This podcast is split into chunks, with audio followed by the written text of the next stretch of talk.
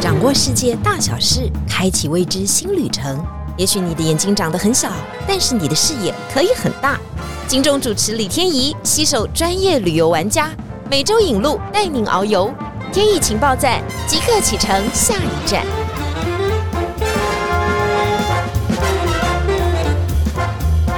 情报站，欢迎大家来到节目现场。现在播出的时间呢，应该是正热的时候啊。不过你不要觉得现在正热哦，很多人都为半年之后的行程来做规划。因为早买早知道嘛，早买才能有便宜的价格，而且有很多地方啊，它可能摆在那里啊，你要自己去亲身体验。但很多地方呢，是你要去从事一个活动，你才能够了解它的好。因此呢，晴天旅游在这段期间呢，推出了很多的主题性旅游。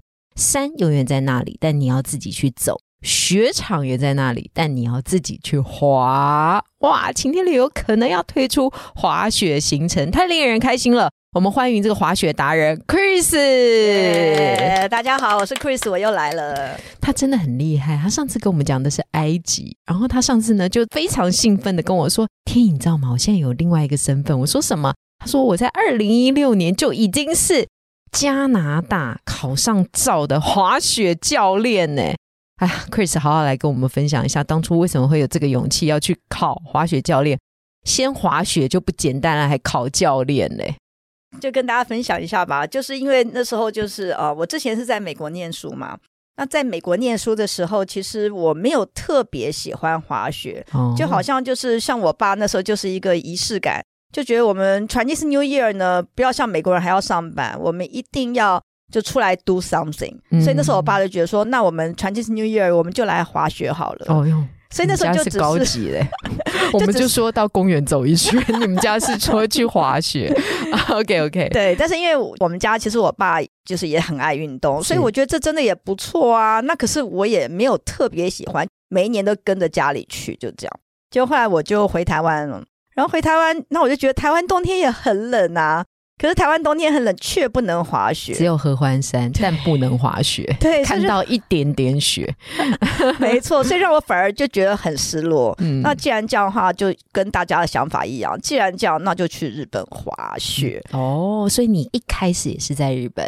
对，所以我离开美国以后呢，没有几年我就在日本滑雪，然后滑一滑就这样嘛。那时候就是一试成主顾，因为日本的雪质比我以前在加州的雪质更好。所以后来就在加州没有觉得那么爱的，然后到了日本以后就觉得疯狂的爱上这样。你那时候爱的程度是怎么样？比方说用一年来形容，你要是跑几次嘛？这样讲吧，因为那时候我刚刚在日本在玩滑雪的时候，我也是上班族嘛。嗯。那以前呢，我也有请教练呐，然后也有一些滑雪团呐。然后呢，当时的那个总教练就讲，我们在台湾呐，上班族请假不容易，一个滑雪团五天。去头去尾呢，你一团是可以花三天。三天。那当时的算法，三天就叫一年，这听起来好像 就是很那个。所以那我就想说，不行，我一年怎么可以只有三天？嗯。所以就一团一团又一团。然后很多我的同伴呢，跟我都一样，花花滑都不太想上班，有些甚至就辞职。真的还假的？所以一年变成两个月是这个意思吗？就就很多人真的变这样，就可能刚好在两个工作中间呢，就技术性的呢，故意就这样，然后猫起来滑，滑完以后年后再上班。我真身边朋友比比皆是，对，那个叫做疯狂，但是感听起来跟我们凡人很像哈，就是一般的人呢，很喜欢滑雪，一直就在那个雪场，等于是住了下来，但。但这个跟教练还是有一段很大的差距啊。没错，那教练是怎么回事？教练是因为毕竟嘛，那我当时那个年代，其实我在足科上班，然后足科就是有一点那种同才的感觉。然后开始有同事说：“为什么你可以这么疯？为什么你一年要去这么多次滑雪？这件事情一定很好玩哦。”然后我就说：“对，那个时候是十几年前吧。我在雄狮当教练是二零一六。”但是之前呢，我是参加一些台湾一些小的旅行社的滑雪团，然后我的当时足科同事说，这一定很好玩，不然这个人怎么会一天到晚就是跟着滑雪团去日本？对，你要知道现在是二零二三年哈，那那个刚开始这个 Chris 起家应该是在二零一零年的时候就蛮疯的，前后距今十三年前，你想想看你十三年前还在干嘛？最多游游泳了不起了，人家已经在滑雪了，还要在雪场住很久，然后还风滑雪哈。所以那个时候，竹科人呢，一定是压力很大嘛，都要有一种刺激性的运动啊，所以就会选择。我知道一个是潜水啦，另外一个就是滑雪，应该是很 popular，然后很疯狂的。非常。再跟我们讨论一下，你后来怎么去考到照？后来就是我发现说有这个需求嘛，有的时候就是朋友想要自己玩呐，然后什么？那如果跟呃滑雪团，就有的时候也是要看自己的时间或什么或什么。那有的时候像我就很鸡婆，那很鸡婆想说，那既然这样子的话，好歹我滑雪有一些年资，那如果我能够去考到一个教练，那就名正言顺的教人家，也不用觉得很。羞愧，就觉得说我好歹是个有资格的滑雪教练。这个人真的滑成老师，想说自己滑不够，还要教人家，对，就很鸡婆。对，但是台湾是不能考的吧？没有这个场域嘛？这样讲吧，就是现在老是说那个新竹的小叮当，其实我有听说，那个台湾有一些单位真的请了加拿大的老师来小叮当滑雪场来教那个双板，但是在这个冬天以前，以前是没有，以前就是必须一定要离开台湾才有办法考到那个教练执照。台湾发的教练执照，我想全世界有雪的国家可能也不太会承认。你在哪里考上执照？我在小叮当，这讲起来很怪。对对，但是我是说，对方背书的他是加拿大很有公信力的团体。其实这个执照，那你就是拿到四海皆，OK，懂懂懂。对，就像那个潜水执照是一样的，你一定要拿到 Paddy 的执照嘛，对不对？然后你要背过几支瓶，它一定有一些认证的机制跟方式，所以都是一样的。滑雪就是这样开始的。但是呢，他的教学资格呢，不是我们认为的那两只条的那种叫做 ski 哦，哈，叫做双板。人家 Chris 是滑 snowboard 雪板的，这两个到底有什么差别啊？我知道 snowboard 非常非常的难，我觉得这两个就是说它有一些异曲同工，有些是相同的，有些是完全不同的。比方说，我觉得大部分初学者来讲。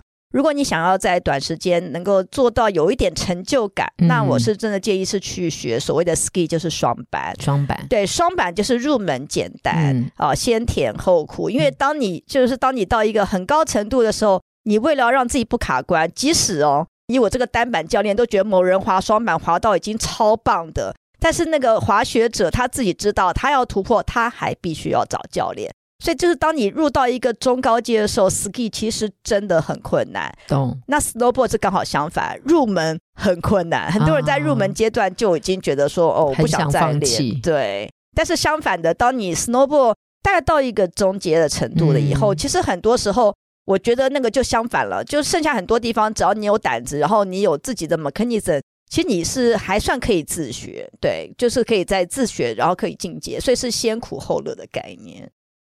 好了，我先跟大家讲一下，这个绝对有岁数上面的要求，好不好？因为我的同学呢，最近就在滑 snowboard，那我的同学大概都五十岁以上哦，每个人都摔得乱七八糟的，很夸张。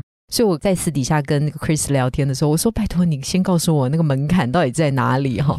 是不是我们就好好的把 ski 练好哈？他应该有个岁数，比方说二十几岁的这种青少年、少年郎哈，最好就是从 snowboard 开始，就不要回头了。”那那种四五十岁呢，我们就好好优雅的把 ski 练好，这样就好。这是不是一个比较好的譬喻？基本上，我觉得听你讲的是对的，因为我觉得啦，尤其是成人的话，大家就是很多心魔嘛，或者说我们的社会经验比较多。那当我以前在美国教小朋友的时候，小朋友真的没有在管的，父母也完全不会限制他要选哪一个。但是如果以大人来讲，因为我们知道太多的危险，我们很害怕，真的对相相对 ski 会比较直觉。那 snowboard 的话，像我以前的经验，就是原则上，如果你是零经验的初学者，为了安全，或者说您的社会经验可能太多，那可能我们会觉得说，以前我在一些 snowboard 的学校，就说建议说，如果你是纯初学、零初学，大概五十五岁是我们能够收初学的上限，ski 就比较没有限制。对，好，那这个我同学为什么想要滑 snowboard 呢？其实最重要的原因是因为他想要跟他的小孩一起滑。那小跟小孩滑有很多种方式啊，你也可以用 ski 的方式在后面追着他，好不好？是是，大家还是要考虑一下你的膝盖啊、你的腰啊，还有你的屁股啊，到底能不能承受啊？没错。那我用一种时间来简单的讲，比方说我自己去练过 ski 嘛，哈，我知道大概在半天之内，你大概可以下场哈。我算慢的啦哈，因为我的平衡感一直不是很好，但我至少觉得在平缓的地方，我好像可以慢慢的往前行。但 snowball 没有这么简单，对不对？我中间可能要历经摔很多次嘛，我可能要需要到两天的时间吗？我不知道。对，差不多。一般的学生来讲，天一讲的完全正确。就如果说你想要得到一点成就感的话，大概您学个两天，应该是可以在缓末的。绿坡真的是可以逛一逛，甚至可以逛一逛。可 snowboard 的话，就算是除非你是资质很好的，不然两天可能的确还没有办法学到很多。因为 snowboard 它的 mechanism 它的一些原理呢是比较不直觉，因为我们 snowboard 就有点像冲浪，那你真的这是在从山坡高坡往下的时候是侧身的，跟冲浪一样。所以这个的确就会造成一些心理上的一些困难，嗯，对。那相对 ski 的话就比较直觉，对。呃，Chris 有跟我讲一个观念，他说不管怎么样哈，滑雪都是极限运动。极限运动的意思呢，就是。它可能没有什么扶的，你中间可能也要求救嘛，哈，而且它的速度是你没有办法控制的，是这样的定义吗？呃，对于初学者来讲，是因为初学者其实坡度是很敏感的啊。那当然你不能说一些滑雪的老手啊，他可能滑个二十五度的坡，他都觉得是刚刚好，就像那个重口味的人一样。可对于初学者，他可能一个五度的坡就会觉得很有感觉。所以在这个前提下，我觉得就是要让大家慢慢要习惯它，然后呢可以接受它，然后心情放宽一点，然后呢就可以有余裕去把它学好。还是必须告诉大家，它还是属于一个危险的运动，因为速度快的时候是真的蛮难控制的，所以在雪场上面还是会发生一些危险。所以不管怎么样，你一定要找合格的教练以及好的教练，而且一定要扎实的哈，一步一步，尤其基础啊是非常重要的哈。我记得我们在滑雪场的时候，教练先教的就是刹车。对，一定要，你一定要知道怎么停，你一定要知知道怎么摔倒爬起来，这两件事一定是在那个第一小时的课程一定要学。哦，光学这个的时候就把我折腾死了。可能我身高也比较高，一百七，所以我刚刚就一直问 Chris 说。身高是不是罩门？因为我的小孩都跟我说不是，你想太多，你就是不会运动。身高真的是 啊，今天 Chris 让我开心多了。他说，因为我很高，所以离地面比较远呢，所以摔的时候都会很紧张。他说这个是对的，这绝对，这绝对。因为我就跟天怡讲说，我们看了那个过去的冬季奥运，滑那个 ski，尤其是 snowboard 单板，就算是男生，大概男生超过一百七的话，那个协调性什么就是不一样。所以原则上，这个东西其实对矮个子的朋友，像我这种，我们是稍微是比较占便宜的，因为我们离地表比较近。好啦 好啦，我们这样可以安慰自己说，嗯，因为我们长太高，所以滑的是个理由，是个理由。哦，跟大家分享一下我在那个雪场的趣事啊，因为前两个小时真的很辛苦啊，所以呢，我们从一开始下那个叫做缆车，是不是？要到一般的雪场的时候，就等于用跳下来，然后就开始很紧张，然后教练就说。你就滑就滑，然后就不敢滑，所以从头到尾我们都呈现刹车的状况。刹车就是大巴嘛，是不是？对，你知道这样，就是一路上都在刹车。那没有办法，因为我觉得太紧张了。学习的过程不像有些小朋友可能就没有上限，他就一直冲。因为他们不知道所谓的危险，小孩子刚开始还想表达孝心啊，跟在你后面，就发现你从一直一直刹车下去的时候，他说：“哦，真的没办法，等你太慢了，这样子还会摔倒。”各位啊，真的，然后摔倒呢，就在这个雪场当中摔倒以后，别人就看到咻咻 都从从你旁边过的时候，你都很想要求救说。你可以来拉我一把吗？因为真的站不起。其实天宇真的不用难过，因为我觉得即使是像我们算是教练，我们看到小朋友那么轻松，完全很优雅，一点都不害怕，在你身边很轻松的过去，即使是我都会觉得很挫折，因为小朋友是另外一个次另外一个世界。对，所以我只是想跟大家分享哈，这个任何蠢笨的事情都可能在滑雪场发生，那都没有关系啊，我相信。Chris 刚开始练的时候，一定也是这样啊，就这样练哦。他这是两三年之后，他就变滑雪教练了。你看是多么神奇的事情！当滑雪教练哈，是他的第一个坎嘛，一定要先考上。第二个哦，他真的很厉害哦，因为他拜访过超多的雪场。哎，我们来先来念一下他拜访过的雪场：瑞士少女峰、芬兰北极圈以北两百五十公里内的雪场。斯洛维尼亚的雪场、加拿大 Whistler 雪场，美国科罗拉多州的雪场，日本呢，中国就不用说了哈，纽西兰南岛。哎，我们先来讲一讲，到底哪一个困难度最高？对你来讲，如果真的讲所谓的困难度，可能我们就会讲像那个坡啦，就是可能所谓的黑线啊，什么比较多呢？其实我先跟大家讲，少女峰不是最难的，真的不是。那如果问我的过去的经验，我觉得惠斯勒它就是一个很全面的雪场，所以它的高级雪道可以说是非常的难。但是就是因为它够大，它什么 level、什么地形都有，所以。任何人去加拿大惠斯勒这么大的雪场，一定有一条适合你的雪场，就有一条适合你的线嘛？哈，你可以选那个比较平缓的，也可以上黑线去挑战。哎，那都要衡量自己的角色哈。嗯，刚刚有讲到，我们先讲，我想一般人可能不会去的哈。芬兰北极圈以北两百五十公里，这是一个什么样的因缘机会到了这个雪场？先简单的说一下吧，因为那时候就是很巧合，就是我以前的同事啊，他去比利时念书嘛。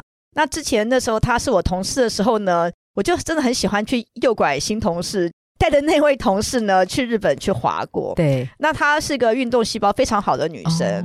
就后来她去了比利时以后呢，其实比利时因为太平缓了，就没有什么机会滑雪。那刚好我们也有个很名正言顺的理由，可以去比利时找他，看看他在比利时念书念的好不好呀？顺便对，所以就顺便想说，既然到了欧洲，我们当然就要去北一点的地方。我以为只要去挑战阿尔卑斯山就可以，不是。对，我们那一趟的旅游就是直接芬兰见北极圈以北，哎，先先先滑雪可以看到极光吗？是这个意思吗？我们那次就是因为那个时候我还是个上班族嘛，所以就是这样，很多很多愿望想要一次满足，所以那时候我们规划又要看极光又要滑雪，所以那时候我们就在那个伊纳瑞那边住了好几天嘛。那其中有一天呢，我们甚至住到当时很有名的那个玻璃屋，哦，那理论上就是躺着可以看到极光。但是呢，因为大家知道，其实要看极光，晴天率要很好。对。那很不幸的呢，我们在那天很贵很贵的那个玻璃屋呢，没有看到。没有。啊对，而且我们在 Inari，我们在别的地方有看到极光。是。可是我们当知道我们要移到那个很贵的玻璃屋，很确定那天绝对没有极光。哦。所以我们老早就把行李放进去以后，想说。那怎么办呢？对，然后不能就在那边一直等着一个不会出现的东西嘛。对，而且他天黑那么早，对不对？那我们那时候一大早想说，难不成好歹北欧每一天也都是很贵，那一定要 do something。是，所以那一不做二不休，那我们就有 Plan B 就出来了。哦，对，所以那个时候并没有在规划行程当中。本来我们的主力是要在少女峰，所以说后来少女峰也有去。懂。那可能就是那时候本来去芬兰是为了看极光。对，就就是我们在别的点有看到，可是我们居然在玻璃屋没有看到，所以就一时兴起问了饭店的人，饭店说：“哦，其实我们附近就有一个小小的雪场。”哦。所以就因祸得福是这样讲，对，可以这么讲。因为既然没事干，又不能看极光，晚上又可以睡个好觉，那多出来精力，当然白天就要狠狠的去滑雪。对，所以你们去找到那个雪场，对，因为很近。它是一个什么样的体验？是个很小的雪场。因为这样讲吧，其实大家都知道，欧洲普遍来讲，滑雪可能就跟我们骑脚踏车一样的这么普及。那所以其实芬兰，它大家也知道，芬兰并不是一个高山很多的地方。但是然而呢，毕竟它是个下雪千湖国，对对对。可是它下雪很凶，是，所以它那个雪场其实规模不大，懂？就觉得说反正怎么样，就是有雪场就是好，是。所以我们就去。其实它是个很小的雪场，它只有两条 lift，就是两条缆车。那其他地方呢，就是欧洲很普遍，就是有一种叫做 T bar 的东西，就是等于说你是滑单板或双板，你是在地面上，然后你抓着一个把，或者是说你坐在一个把上，然后就在地面被拖到。山坡上，然后滑下来。嗯，对，所以我们在那个小小的雪场，因为后来查一下地理位置，哇，它居然是在极光那个北极圈两百五十公里以上的地方，那觉得打个卡都值了。很少的亚洲人会到那个地方去观光的吧？对对。所以从头到尾，那个滑雪场的人员都对我们很友善，一直很好奇，然后真的也觉得怀疑你们到底会不会滑吧？对不对？很密切的注意你们。对，我觉得他可能看我们亚洲人，他期待放的很低。那但是对我跟我的同伴来讲，我们都觉得其实这个雪场没有难度，好不好？对对，所以基本上他把我们期待放得很低的时候，我们就从那个真的是很小的雪场，我们就还算轻松滑下。然后当地的那个工作人员都说：“哇，你们怎么那么棒？你们亚洲人你们哪里来？台湾 哦，怎么可能？台湾有雪吗？对，然后就我不是泰国吗？没有，是台湾，好不好？我跟我的伙伴就让他们非常的 impress，然后就想说，哦，对，你们真的是名副其实的为国争光呢。对对，就让他们有了美丽的误会。哎，请问在那边的话，租借什么任何器材都是方便的吗？比方说芬兰的这个雪场里面很方便。OK，因为当时就是我们的重点其实是要去瑞士少女峰跟比利时去找我的朋友。所以我不可能带全套的装备，但是你的板子是你自己带吗？没有，因为我已经出门以前被我那个同学嫌说，你你们带太多行李，到时候我是不要理你的。所以我就带了我的鞋子，然后板子像我这么。在北欧一定是很娇小，他可能是给了我一个儿童的板子，所以我就照花。哦，所以芬兰是你的第一站嘛？哈，接下来你去了对瑞士的少女峰哈，这两个很明显的差别在哪里？可以跟我们了解一下吗？哦，那第一个很明显就是雪场的规模啊，少女峰听来就充满期待啊！真的，因为光是名字就赢了，嗯，也是非常贵啊，对对，非常贵啊！我就记得在瑞士。真的很贵啊，大家都不用想象。何况最近瑞士对台币又是史高，史 上最高。二零一五，所以一定要参加团出去玩好吗？现在是属于晴天旅游赔钱的状况，好吗？真的，我真的觉得当年就我们那种散户啊，那种算背包客等级去瑞士，真的是什么都去不起。是对，但是就瑞士对我来讲，那时候我已经有一些滑雪的经验。然而坐火车。你一下火车站就可以咻往下滑，那一次也是让我觉得像是个土包子开眼界，说哇，火车到站就像个交通工具，你背着旋板就开始往下滑，这觉得让我非常非常的觉得哇，好厉害的一个经验。所以那时候我觉得对于瑞士少女风雪场第一个经验，说好棒哦，下火车就可以开始玩。是对，但是呢，当然你们都要有一些 skill 嘛，就是你们本身的技术含量就要到那个程度啦。不然打开火车门，我们也是吓呆了，想说这到底要怎么走下去？的确，你这样的那个，我突然想到有一次我去挪威采访的时候啊，也是火车行经挪威啊，车上好多孩子啊，我看他们都大包小包，也是突然到一个站的时候，打开火车门哦，大家就冲冲，就每个人都跳上他的雪板。就这样滑走，我想说，天啊，他们是要到哪里？是挪威的森林去吗？后来他们有跟我们讲说，他们有拉一个孩子聊天，他们是说他们是校外教学，对雪国来讲这是很平常。火车好像还在慢速行驶，他就让所有的学生都下车，太强了，那很像拍电影的场景，真的很厉害。那瑞士少女峰，它因为规划比较详细嘛，哈，雪场的样貌也比较多，一定有一般比较平缓的，也有比较。厉害的是，你有去挑战那个厉害的吗？我觉得这样讲好了，就是其实我们当然去那边也有拿到当地的地图。我觉得就是少女峰，我也很鼓励大家去的原因，是因为这“少女峰”三个字就非常的虚荣，但事实上，但是你刚刚那个芬兰已经很虚荣，这我也觉得蛮虚荣。北极圈以北是哦，少女风另外一个虚荣，对，就光这三个字就很强。但是我觉得我们那时候也在少女峰滑了两天半，然后我觉得就一样嘛，可能我们当时算是因为朋友的关系，我们就是挑一些中级的雪道，其实就很多很丰富。我觉得门槛反而比不上惠斯勒这么难哦。可是这三个字会让你觉得好爽。我在少女峰滑雪，你的朋友都非常的羡慕。嗯，我不是去看少女峰，好不好？我亲自的就在它上面滑过。啊，这听起来的话就是很屌的一件事情哈。那 少女峰的配备也都是非常完备的，对一般的人来讲，是因为瑞士也是出了一大堆滑雪高手。嗯，对。我们刚刚都聊到了很多瑞士的雪场，还有欧洲的雪场哈。那当然，我们这个晴天旅游也很想推一个地方哈。这个地方呢，因为他们说阿尔卑斯山的山路，如果你到贵的一边呢，就是瑞士这边，就是真的很贵哈。我是不知道你还记不记得少女峰滑雪的价格。呃，不太记得，我只记得说当年我只是很肚子饿，很卑微的在少女峰的 counter 要了一个新拉面，帮我泡好的新拉面就要八块瑞郎，大概就是两百好几台币。那是我大概有史来吃过最贵的泡面，那应该是十几 十年前了吧？二零一五年，二零一五年六七年前，不好意思，现在可能三百五到四百块，我不意外。就这这新拉面吃到掉眼泪，对，史上最贵的新拉面，好像以前有 YouTuber 做过这个事情。不过接下来我们要介绍的这个雪场就很厉害了，因为这个也是一般人很难想象的，它叫做斯洛维尼亚的雪场。Chris 竟然告诉我说他有去过，哎，来来来，好好跟我们介绍一下。之前呢，因为我在晴天带了很多克罗埃西亚跟斯洛维尼亚的团。那我们都知道，斯洛维尼亚有个非常漂亮的布雷德湖。对，那我们去了很多次，我可以再去五十次，我都不会腻。就是在晴天旅游的这个团里面啊，如果你选择克罗埃西亚并这个斯洛维尼亚，一定会，而且还住在湖边嘛，对不对？是。嗯。但是那一次二零一九的一月，我就很荣幸的被分到一个团，包括一天就在布雷德湖附近三十分钟的车程的一个非常漂亮的雪场。然后我很有幸的就跟着我的团员去做了一天的体验，我非常的喜欢。你先跟我们讲一下，它漂亮是漂亮在哪里？因为是景色漂亮呢，还是它这个雪场本身的雪很白啊？结果反射出来，照的我们每一个人的脸好像都美容过，没有？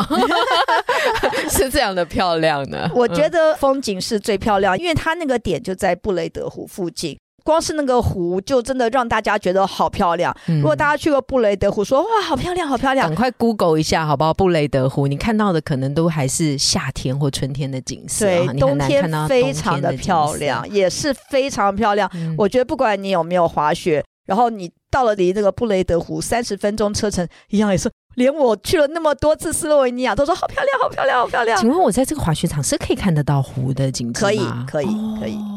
很轻松，它 是它第一个最漂亮的地点，因为它可以伴着湖而滑行，可以这么说，可以这么说。另外，它的雪质好吗？很好。我那次去一月，所以是正冬天。那但是很 lucky 的是，我们那一天呢，其实没有在下雪。但是那个雪场，因为我们去的时候是就不是周末，所以那个雪就没有什么人滑过，雪质非常好，然后又非常适合拍照，就不能要求更多了。